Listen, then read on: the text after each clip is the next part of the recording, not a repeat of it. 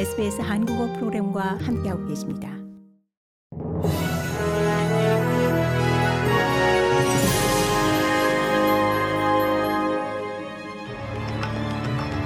(2022년 11월 29일) 화요일 오전에 SBS 한국어 간추린 주요 뉴스입니다.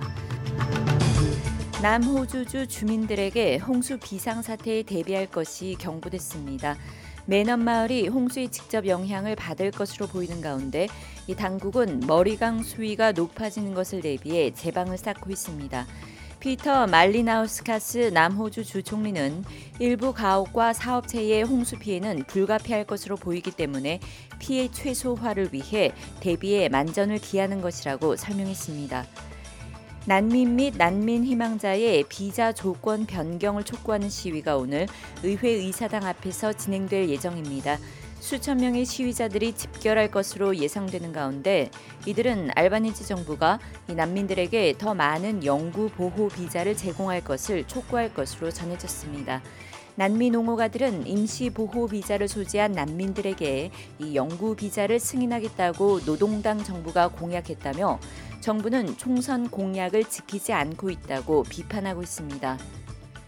중국 당국이 코로나 봉쇄 정책을 항의하는 시위에 구금과 폭행 등 강경 대응으로 맞서자 국제사회가 잇따라 우려를 표명했습니다. 유엔은 중국 당국이 국제인권법과 기준에 따라 시위에 절제된 대응을 할 것을 촉구했고 미국 백악관도 평화적 시위가 보장돼야 한다고 강조했습니다.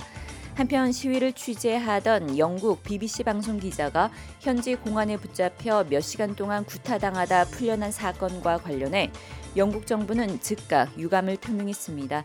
중국 당국은 BBC 기자가 스스로 언론인임을 밝히지 않아 몰랐다는 입장을 내놨습니다. 고국에서는 윤석열 대통령이 오늘 화물 연대에 대한 업무 개시 명령을 심의할 국무회의를 직접 주재합니다. 화물연대와 정부 간 협상이 타결되지 않을 경우 이 사실상 업무 개시 명령을 발동할 가능성이 큰 것으로 해석됩니다. 한편 주호영 국민의힘 원내대표는 더불어민주당이 이상민 행정안전부 장관에 대한 해임 건의안을 발의하기로 한 데 대해 국정조사 합의를 파기한 것이라고 비판했습니다.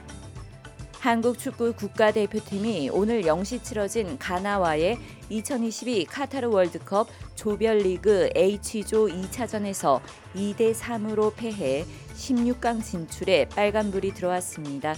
전반 연속골을 내주며 0대 2로 끌려간 한국은 후반 조규성이 연이은 해당골을 성공시키며 이 승부를 원점으로 되돌렸지만 후반 23분 터진 쿠두스의 결승골을 허용했습니다.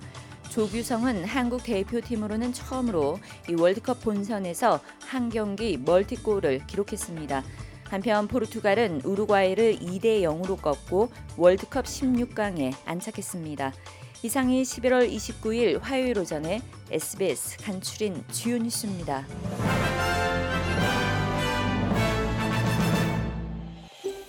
더 많은 이야기가 궁금하신가요?